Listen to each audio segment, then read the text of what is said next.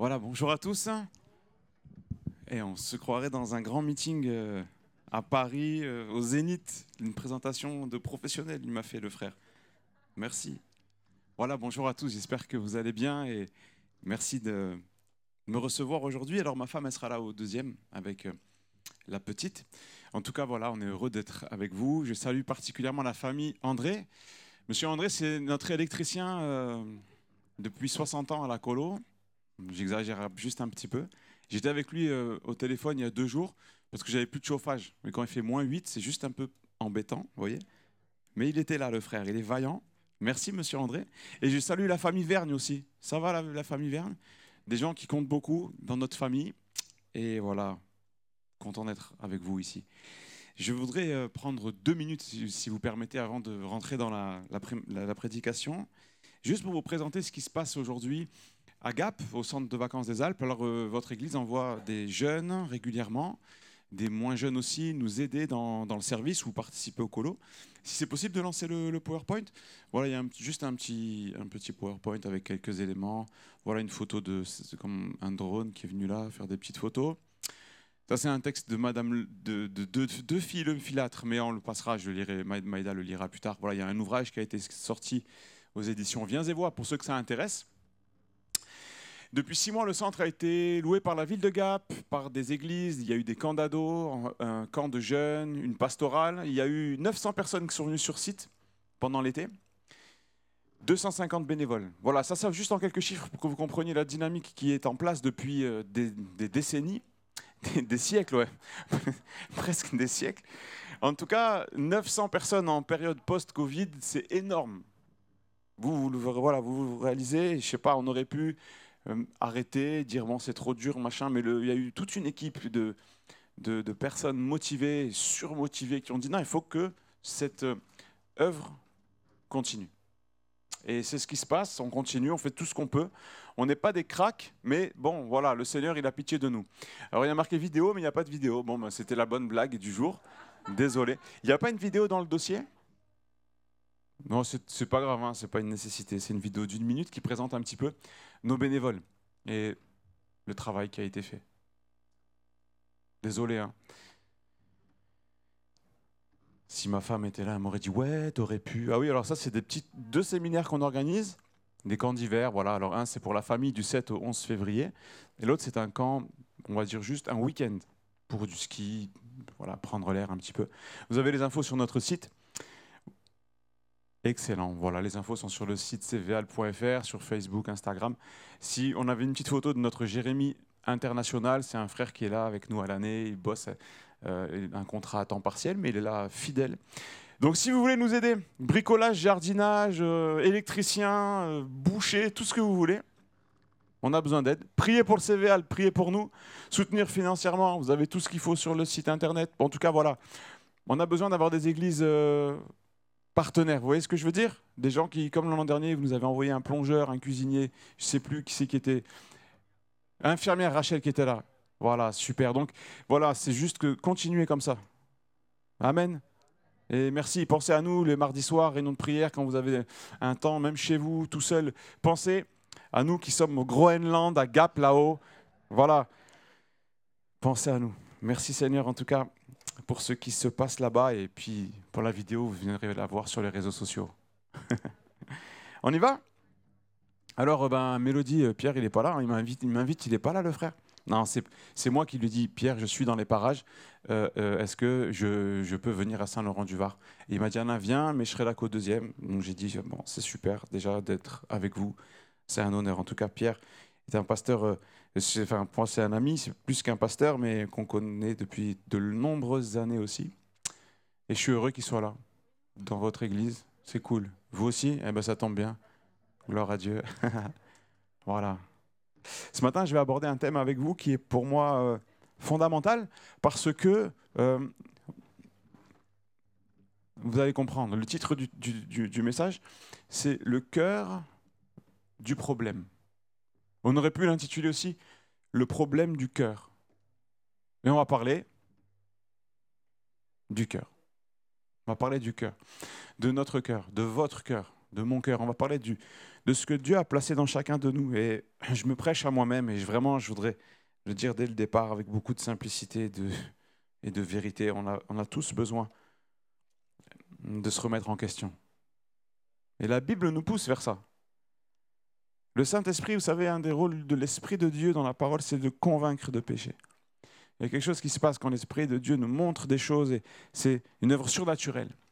Et je voudrais qu'on prenne conscience de l'importance de notre cœur d'un point de vue biblique et pratique. On va essayer de, survoler. Alors excusez-moi, il y aura pas mal de lectures, mais on y va. Vous êtes prêts?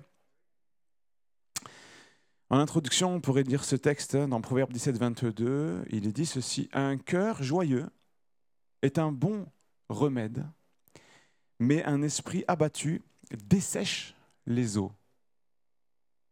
Amen.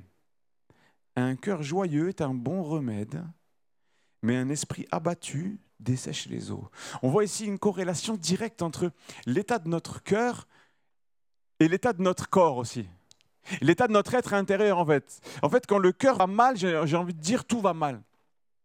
Quand le cœur va mal, quand on se lève le matin, que ça va pas, c'est tout notre quotidien, toute la journée qui va, qui va être euh, bouleversée, qui va être imprégnée par ce climat un petit peu nauséabond, vous voyez le cœur de l'homme est au centre de tout. Il y a tout ce qui va venir après, notre travail, notre vie de famille, notre morale, tout, tout dépend de notre cœur. Tout dépend de, l'état de notre cœur. La parole de Dieu nous dit, c'est Jésus qui parle dans l'évangile de Marc au chapitre 7, au verset 21. C'est un texte très important.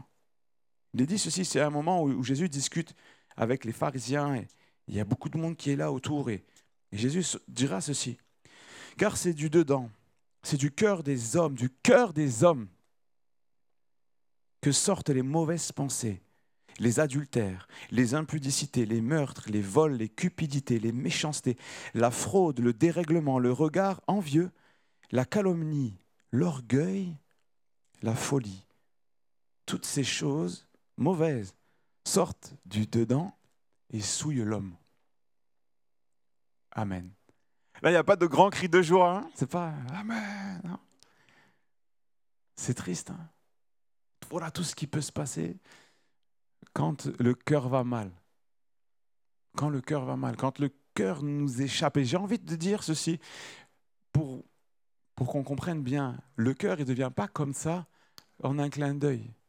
Il y a un cheminement, il y a une dégradation de l'état du cœur de l'homme qui se fait de manière progressive. Et ça, des fois, ça va très très vite. Des fois, ça prend du temps. Ça commence par un peu d'amertume, un peu de, rancune, un peu de méchanceté, qu'on laisse s'installer. Et quand on ne règle pas les problèmes, vous savez, c'est comme en mécanique. Quand vous entendez un bruit dans votre voiture, si vous entendez euh, dans le moteur, moi un jour ça m'est arrivé, j'achète une voiture et j'entends, il y a un drôle de bruit. Et le mécano, le prof de mécanique de mon lycée où je travaillais, il me dit Alain, il y a un bruit bizarre. Je dis T'es sûr? Il me dit Oui. Une heure après, le moteur explosait. Et ça, c'est intéressant pour nous parce que quand il y a un bruit bizarre dans notre cœur, quand il y a quelque chose qui ne va pas, il faut vite s'en occuper. Parce que ça ne va pas s'arranger tout seul. Ça ne s'arrange pas tout seul. Il va falloir que quelqu'un mette les mains dedans. Je continue. Jésus dira, Matthieu 12, 34, que c'est de l'abondance du cœur que la bouche parle. Waouh! Et il continue, L'homme bon tire de bonnes choses de son bon trésor, et l'homme méchant tire de mauvaises choses de son mauvais trésor. Waouh! C'est de l'abondance du cœur que la bouche parle. Tout ce qu'on dit est imprégné de ce qui est à l'intérieur de nous. Donc quand vous voyez quelqu'un, excusez-moi, je vais juste lever le pupitre parce qu'ici vous avez des yeux bioniques, mais moi je vois pas en fait. Je vois encore moins. Merci Mélodie. Génial. Non, parce que j'ai vu que les textes au vidéoprojecteur, ils sont tout petits. Et, ouais, il faut que j'achète des lunettes, en fait. Hein. C'est bon, Mélodie? Me fais pas un, piège. Hein. c'est bon, c'est bon. Je gère. Merci, les amis. Désolé, hein, c'est les, les, aléas du, du direct. Ça tient. Quand quelqu'un parle toujours négativement, vous avez connu des gens comme ça? Est-ce que vous avez déjà vu, ne répondez pas, est-ce que vous avez vu un chrétien comme ça? Ben ouais. Et le problème, c'est que il y a des frères et sœurs qui, sont, qui parlent toujours négativement, avec la défaite à la bouche, parce qu'en eux, il y a quelque chose qui ne va pas. Vous Quand en nous, en nous, on a ce sentiment qu'on est, qu'on est rien, qu'on est nul, qu'on n'arrivera pas, ça va rejaillir sur nos paroles. Et ça va rejaillir sur notre environnement. C'est de l'abondance du cœur que la bouche parle. Et ce n'est pas une parole de jugement et de condamnation. Peut-être, voilà, c'est vrai. Peut-être que dans mes propos, je suis, je suis dans la défaite. Alors que le Seigneur Jésus m'appelle à la victoire. La Bible me dit, je puis tout par celui qui me fortifie. Mais alors pourquoi? Pourquoi tant de fois nous sommes accablés?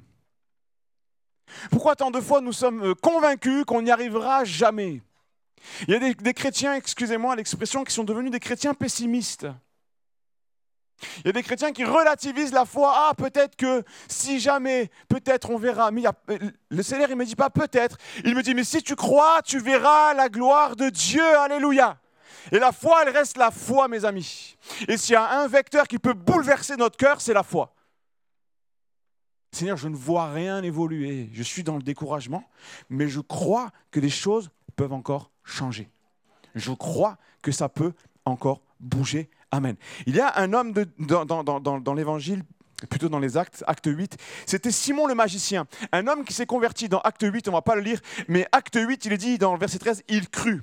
Donc il croit, il renonce aux pratiques euh, occultes, il renonce à la magie, et il va se passer quelque chose, c'est qu'il va voir la, puissance de Dieu à l'œuvre. Et les apôtres vont, il va leur dire, moi je vous donne de l'argent et vous me donnez ce pouvoir-là. Vous connaissez ce texte. Et là, la parole de Dieu nous dit, tu es dans un fiel amer et tu es dans les liens de l'iniquité. Ici, l'état de cœur de Simon va être révélé. L'apôtre Pierre le dit, tu es dans un fiel amer. Et vous savez ce que ça veut dire? Fiel amer, c'est tu es dans de la bile. Tu es dans, du vomi à l'intérieur de toi, dans tes entrailles, dans tes... Pour que tu parles comme ça, ça veut dire que à l'intérieur de toi, il y a un malaise. Excusez-moi de parler de ça, j'espère qu'il n'y a pas de malaise. La bile, là, vous voyez, ce vomi, ce, cet endroit où ça sent pas bon. Tu es dans un fiel amer. Et la parole de Dieu nous encourage à se dire les choses. Ce matin, moi, je ne suis pas venu là pour vous juger, vous condamner. Hein. Mais mes frères et sœurs, moi, je ne veux pas finir comme Simon le magicien. Moi, si j'ai un problème, je veux le régler devant toi, Seigneur Jésus. Si j'ai un problème, je veux le régler vite. Je veux le régler vite. Je continue et je vais vous donner maintenant cinq termes, si j'ai le temps cinq termes fondamentaux pour, pour que nous puissions nous occuper de notre cœur, bibliquement parlant. OK?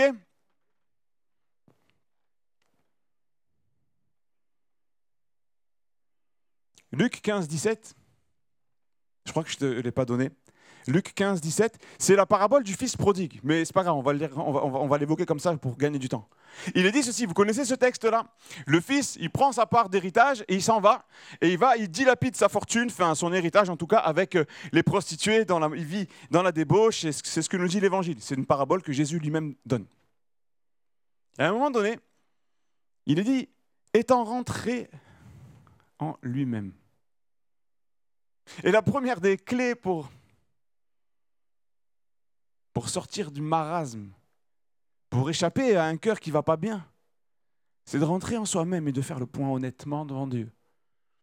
Il est dit étant rentré en lui-même. La traduction d'Arbi dit étant revenu à lui-même. C'est comme si le fils prodigue, il est là dans un endroit sale. On connaît le texte où il est avec des, des cochons et ça sent pas bon. Et il se dit, il réalise en fait. C'est comme si ses yeux étaient voilés. C'est comme s'il était aveuglé pendant tout ce temps et il comprend que c'est pas là qu'est sa place.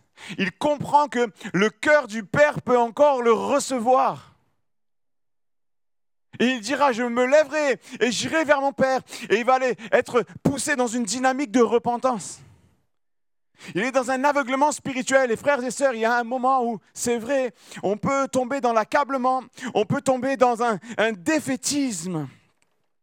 On peut tomber même dans une direction qui nous pousse vers le péché et à y habiter dedans. Il y a une différence entre péché et pratiquer l'iniquité. Il y a une différence entre péché et être tout le temps dans le péché, demeurer dans le péché. Cet homme-là va se retrouver dans une, prise de conscience. Et plaise à Dieu ce matin, s'il y a quelqu'un qui en a le besoin, et je le prie de tout mon cœur, que le Seigneur vous montre. Il est temps de sortir maintenant de ce marasme et de retourner dans la maison du Père pour régler le problème de ton cœur. Mais la Bible me dit que celui qui s'élève, il sera abaissé. Celui qui s'abaisse, il sera élevé. La première des, des choses à faire, mes amis, quand on rentre en nous-mêmes, c'est de ne pas hésiter à s'humilier devant Dieu, Seigneur. Je me suis éloigné, j'ai péché contre le ciel et contre toi. Je te demande pardon. Si nous confessons nos péchés à Dieu, la Bible nous dit 1 Jean 1, 9, il est fidèle et juste pour nous pardonner et nous purifier de toute iniquité. Amen. Étant rentré en lui-même. Premier point. Deuxième point, Daniel chapitre 1er verset 8, il est dit ceci. Daniel résolu dans son cœur de ne pas se souiller avec mets du roi. Daniel résolu dans son cœur. Ici, on est face à la puissance d'une résolution spirituelle. Ce n'est pas les, bonnes résolutions du 1er janvier où on se dit, allez, je vais aller à la salle de sport euh, deux fois par semaine. Ça n'a rien à voir. Ici, c'est Daniel, il est face à des... On lui propose de la nourriture sacrifiée aux idoles. On lui propose un régime alimentaire qui est contraire à sa foi puisqu'il il le ferait participer à, un culte en l'honneur de dieux étrangers. Et Daniel, il résout dans son cœur. Il prend la ferme résolution il a la tête dure, comme un diamant. Il dit non. Il résolut. Où ça? C'est pas dans ses pieds, ça se passe dans le cœur. Il est résolu dans son cœur. Voilà la puissance que Dieu nous donne, mes amis. Je crois qu'une des, capacités les plus importantes que Dieu nous a données, vous savez ce que c'est? C'est de dire non. Dire non. Dieu nous donne la force. Ça nous ramène au jardin d'Éden, tout ça. Si Dieu a reproché à Ève d'avoir dit oui, c'est qu'elle aurait pu dire non. Vous allez me dire, Alain, waouh, super, hein Bah ouais, c'est simple, hein C'est simple comme un oui ou comme un non. Mais Dieu nous donne la force de résoudre dans notre cœur, de ne pas nous souiller. On aurait pu parler de Shadrach, Meshach et Abednego dans la même dynamique que celle de Daniel, qui sont jetés dans la fournaise ardente. À un moment donné, ils vont être confrontés. On va leur dire, mais reniez vos dieux, reniez votre Dieu et courbez-vous, prosternez-vous. Et ils vont dire, mais nous, on appartient au Dieu Tout-Puissant. S'il veut, il peut nous délivrer. Qu'il nous délivre ou non, on ne le reniera pas. Shadrach, Meshach, Abednego. Et le Seigneur est venu, vous connaissez ce texte dans la fournaise. Mais ils avaient résolu dans leur cœur. C'est bon d'avoir des, des fermes résolutions. C'est beau de voir des jeunes hommes, des jeunes filles, des hommes de tous âges être fermes. Moi, j'aime passer dans les églises et voir, c'est vrai, des aînés, des gens qui nous ont précédés et qui sont fermes. Puis quand tu commences à faire connaissance un peu, des gens qui te disent, voilà, moi j'ai perdu, j'ai perdu un, membre de ma famille cher. J'ai vu traverser le deuil, je suis toujours là. Ils ont résolu de rester fermes. Malgré les pleurs, malgré les larmes, malgré la maladie, d'autres ont traversé un cancer, d'autres ont traversé tant d'épreuves. C'est ça l'Église. Des hommes et des femmes avec tous les parcours possibles qui tiennent ferme pas parce qu'ils sont extraordinaires, mais parce que le Seigneur nous aide à tenir bon. Il est là quand tout va bien. Quand Jésus dit, je serai avec vous tous les jours, jusqu'à la fin du monde. C'est pas quand tout va bien. C'est facile de dire, oh, merci Seigneur, quand on a de l'argent, quand on va bien. Mais quand ça va mal, Il est fidèle, il est là. Il veille sur nous. Il résolut dans son cœur. Premier mot étant rentré en lui-même. Il résolut dans son cœur. Troisième terme, Jésus dira cette phrase, elle est très dure, cette phrase, très dure de conséquences. Mais on ne peut pas passer outre. C'est dans l'évangile de Luc au chapitre 9, au verset 23, où il est dit ceci. Puis il dit à tous, si quelqu'un veut venir après moi, qu'il renonce à lui-même, qu'il se charge chaque jour de sa croix. Vous avez vu le chaque jour et qu'il me suive. Renonce, c'est ça le mot qu'il renonce. Il y a un, point que j'ai vu dans le ministère depuis maintenant presque 15 ans, je crois. Quelque chose qui m'a interpellé au départ, et j'ai du mal à m'y habituer. C'est quand on est devant des, problèmes avec des, des personnes, par exemple dans un couple, ou juste dans la vie d'un homme, d'une femme, d'un frère, d'une sœur, ils, ont le Christ, ils, ont connu Jésus, ils se sont fait baptiser. Mais il y a ce moment où, pour régler un problème, il faut reconnaître le problème. Et reconnaître qu'on a une part de responsabilité dans le problème. Vous me suivez jusque-là? Mais ce qui est problématique, c'est lorsqu'on refuse de, de, lâcher en disant c'est moi qui ai raison. Jésus dit, celui qui veut me suivre, qui renonce à lui-même, qu'il se charge de sa croix et qu'il me suive. Frères et sœurs, a des moments où il faut juste renoncer à notre orgueil. Il faut juste renoncer à vouloir avoir toujours raison. Il faut juste renoncer à notre grand, notre grand personnage international que nous croyons être. Et réaliser qu'en fait, on n'est pas grand-chose. Et qu'à un moment donné dans notre vie, il faut se mettre à genoux, crier à Dieu pour que les choses se règlent. Et s'il faut reconnaître qu'on a eu tort, s'il faut demander pardon à quelqu'un, même si on pense que c'est lui qui a, eu tort, eh bien il faut le faire. C'est aussi ça, renoncer à nous-mêmes. Parce que renoncer à nous-mêmes, ça peut être très théorique. Oh, j'ai renoncé à moi-même. Moi, j'ai rencontré des personnes dans une église qui ne se parlaient plus, c'était des sœurs de sang des sœurs. Elles se parlaient plus depuis plus de 20 ans. Mais venaient au culte le dimanche matin, normal. Frères et sœurs, est-ce que c'est normal? Eh non, c'est non, c'est pas normal. On ne peut pas tolérer ça. Alors, c'est facile de le dire au sujet des autres, mais nous et vous, c'est quoi l'embrouille? C'est quoi l'embrouille? Autant que c'est possible, la Bible nous dit soyez en paix avec tous les hommes. Il n'y a pas d'amen là Vous n'avez pas entendu peut-être? Soyez en paix avec tous les hommes. Ceux qui ne veulent pas nous parler, ce n'est pas, pas notre faute. Mais si on peut faire quelque chose, il faut le faire. Ok.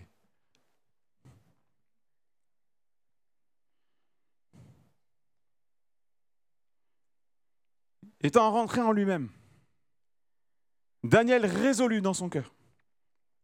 Celui qui veut me suivre, qu'il renonce à lui-même. Quatrième mot, Éphésiens 3, verset 16.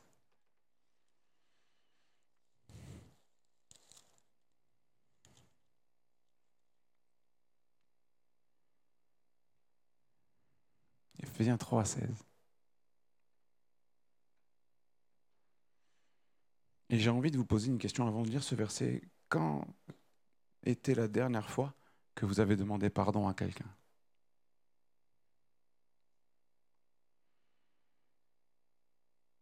C'est intéressant comme question.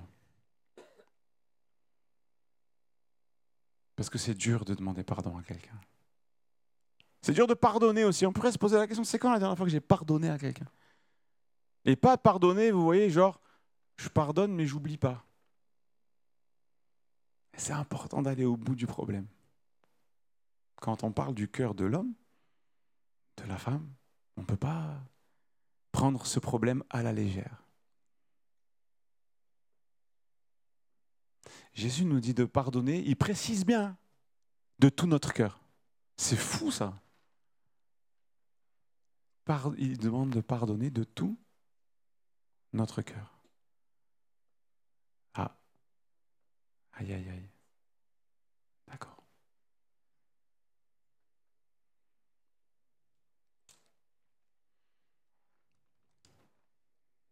Maï, ça va?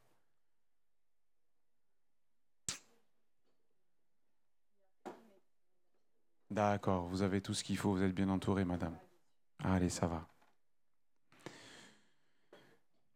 On, lit maintenant dans Éphésiens 3, verset 16, si vous voulez bien. Je suis désolé. Hein. Vous me dites hein, si j'arrête, j'arrête. Hein. J'attends deux secondes. Ah ouais, il y a des gens costauds ici.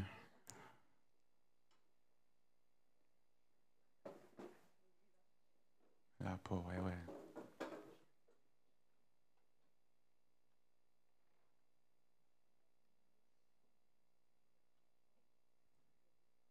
Ok, je suis à votre disposition, vous me dites. C'est bon, on continue? Allez. Éphésiens 3, 16, il dit ceci. On va aller au verset un petit peu plus haut, verset 14. À cause de cela, je fléchis les genoux devant le Père de notre Seigneur Jésus-Christ, duquel tire son nom toutes les familles dans les cieux et sur la terre, afin qu'il vous donne selon la richesse de sa gloire, d'être, écoutez bien, d'être puissamment fortifié par son esprit dans l'homme intérieur. Je répète, d'être puissamment fortifié par son esprit dans l'homme intérieur, en sorte que Christ habite dans vos cœurs par la foi, afin qu'étant enraciné, fondé dans, dans l'amour, vous puissiez comprendre avec tous les saints quelle est la largeur, la profondeur, et connaître l'amour de Christ Amen. Le point ici, c'est être puissamment fortifié dans l'homme intérieur. Puissamment fortifié. ces mots, je me les suis répétés des dizaines de fois. Ça veut dire quoi? Être puissamment fortifié dans l'homme intérieur. Bon, déjà, pour moi, l'homme intérieur, je pense qu'on peut l'associer à notre cœur. Vous êtes d'accord avec ça? Thibault Lavigne, qui est un, ami, qui a été mon pasteur responsable pendant des cinq ans, là, il a écrit un livre sur ça. C'est un commentaire biblique de l'épître aux Éphésiens. Très intéressant. Et sur ce verset, il donne une explication que je trouve super. Il, dit ceci, écoutez bien, pour comprendre être fortifié dans son être intérieur, qu'est-ce que ça veut dire? Écoutez bien. Il dit, c'est être rendu fort dans sa personnalité profonde, dans sa vie spirituelle cachée, qui est la source des attitudes et des comportements. Waouh il a bac plus 12, le frère, hein, il est fort, mais là, on a compris. Et, je, bénis Dieu pour cette petite explication-là. Être rendu fort dans notre personnalité. Ça, ça veut dire que avec le Seigneur, quand il prend soin de nous, de notre cœur, il n'y a pas de faible. Même dans la personnalité, vous voyez. Il y a des gens qui pourraient dire, moi je suis un chrétien, je suis timide, mais même si tu es timide, le Seigneur, il vit en toi. Le lion de Judas. Alléluia.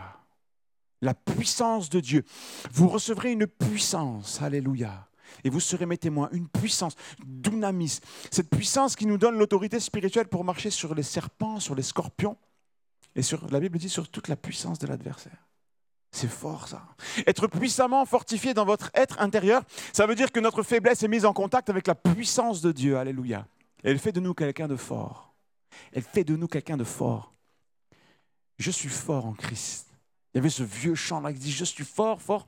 Oui, plus que vainqueur par le sang de Jésus. Alléluia. Je suis fort. Arrêtons d'écouter ce que les gens disent de nous. alléluia. Ça, c'est encore un autre problème. Mais on n'a pas le temps d'en parler. Dans mon cœur, je veux faire résonner la parole de Dieu. Et je veux faire partir les paroles des hommes. Les paroles des hommes négatives les paroles de condamnation, les paroles qui me disent que je suis faible, que je n'y arriverai pas, moi je veux les écraser, ces paroles-là. Et moi je veux dire, Seigneur, c'est ta parole. C'est ta parole. Il y a un grand basketteur américain, Stephen Curry, qui est chrétien, et sur ses baskets de, de basketteur, il a écrit la référence I can do all things. Je puis tout par celui qui me fortifie. Ce basketteur, il est intéressant parce qu'il avait 13 entorses à la cheville gauche il y a de cela 7-8 ans. Et les, spécialistes du basket avaient dit, lui, il est fichu, c'est fini, sa carrière est terminée. Et il s'est accroché. C'est pour ça qu'il a écrit ce verset sur sa basket, vous voyez. Et malgré ses 13 entorses à la même cheville, il s'est relevé petit à petit. Il est devenu deux fois euh, meilleur joueur de l'année. Bref, c'est le meilleur shooter à trois points de tous les temps en NBA aux États-Unis. Bref, on n'est pas là pour parler de basket, mais de cœur. Les hommes avaient dit c'est fini, Jésus a dit vas-y, fonce. Et dans nos vies, ça se passe des fois comme ça. Les gens veulent nous décourager. Il y a des grands ministères de découragement. Je ne sais pas si vous en avez déjà entendu parler. Moi, j'en ai vu plein. Mais ces ministères de découragement, mes frères et sœurs, ne les écoutez pas. Écoutez Jésus. Je serai avec vous tous les jours. Jusqu'à la fin du monde. Jusqu'à la fin du monde.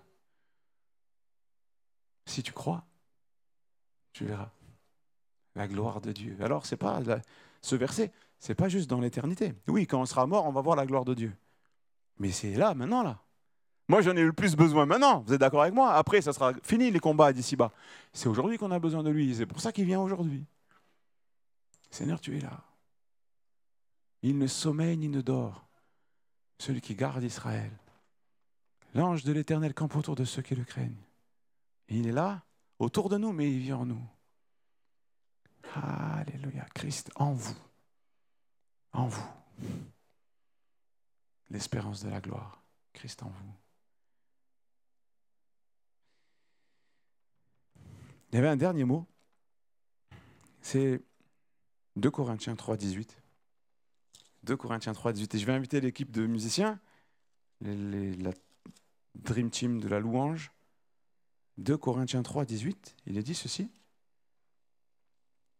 Donc premier mot, c'était rentrer en lui-même. Il résolut de ne pas se souiller. Renonce, qu'il renonce à lui-même. Être fortifié. Et le dernier mot, c'est 2 Corinthiens 3, 18. Or, le Seigneur, c'est l'Esprit. Et là où est l'Esprit du Seigneur, là est la liberté. Amen. Je continue. Nous tous qui, le visage découvert, contemplons, comme dans un miroir, la gloire du Seigneur. Nous sommes transformés. Nous sommes transformés. Transformés. Métamorphose. C'est le même mot que transfigurer. Quand Jésus il est transfiguré, waouh Les gens voyaient Jésus comme un homme, ils voient qu'il est Dieu. Alléluia. Il y a une ouverture de waouh, les yeux de la foi. Les Pierre, Jacques et Jean, ils voient Jésus dans toute sa gloire, et encore, je crois que c'était encore limité. Parce qu'il n'est pas encore comme il est décrit dans l'Apocalypse. Il était tout en feu, alléluia, juste son visage, ses vêtements, mais ce n'était pas encore, il y avait une révélation partielle supplémentaire, mais ce n'était pas encore la révélation complète de comme on verra Jésus là-haut, frères et sœurs, mais c'était quand même énorme. Et c'est le même mot ici, c'est énorme.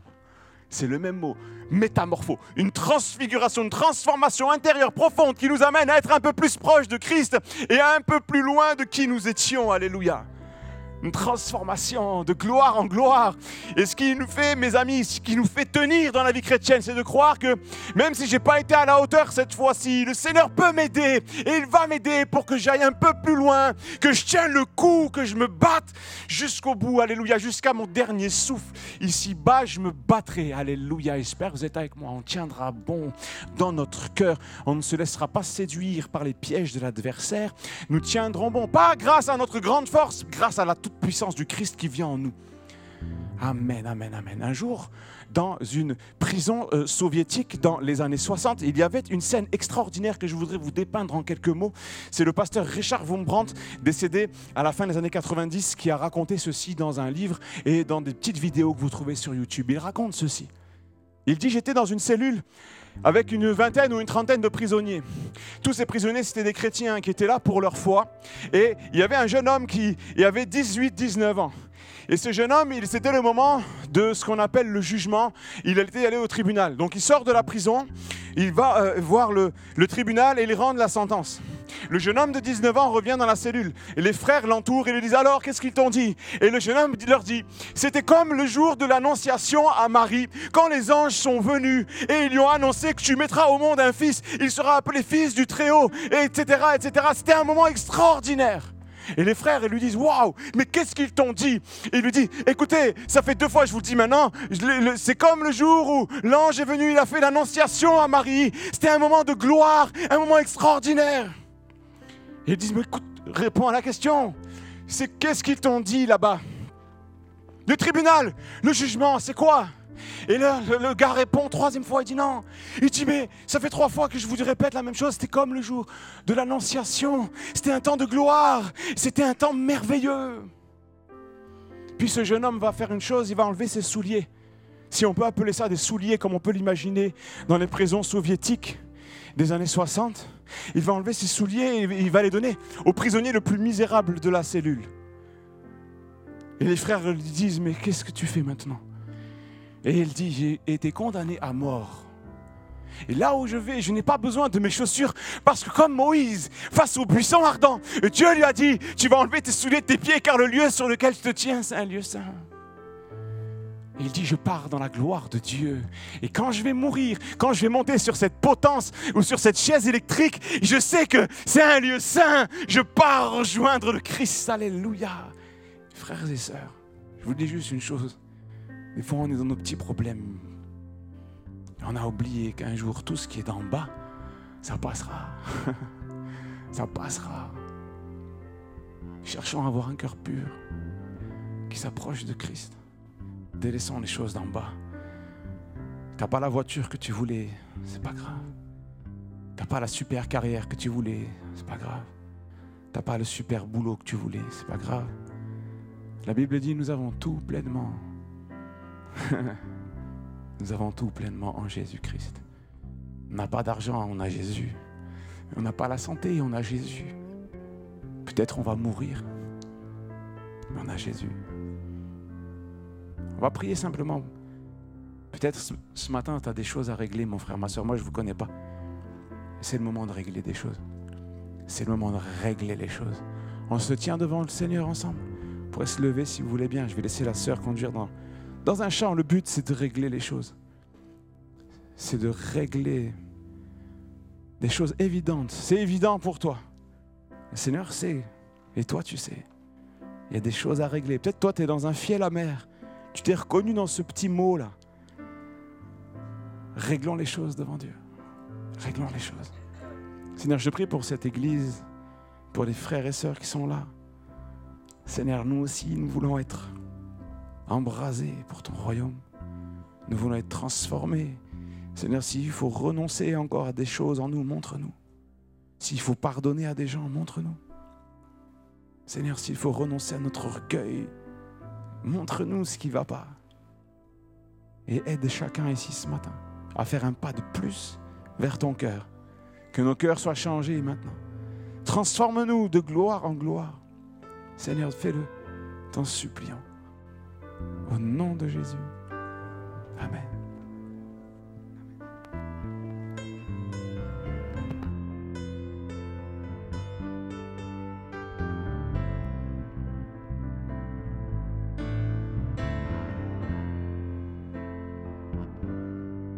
Seigneur, toi seul Dieu.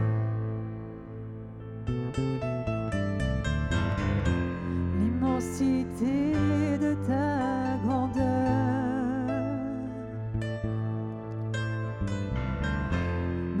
que je ne suis rien. Et quand tu façonnais la terre,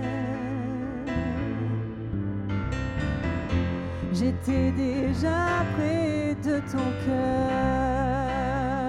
Tu m'aimais avant que je sois Seigneur. Tu m'aimais avant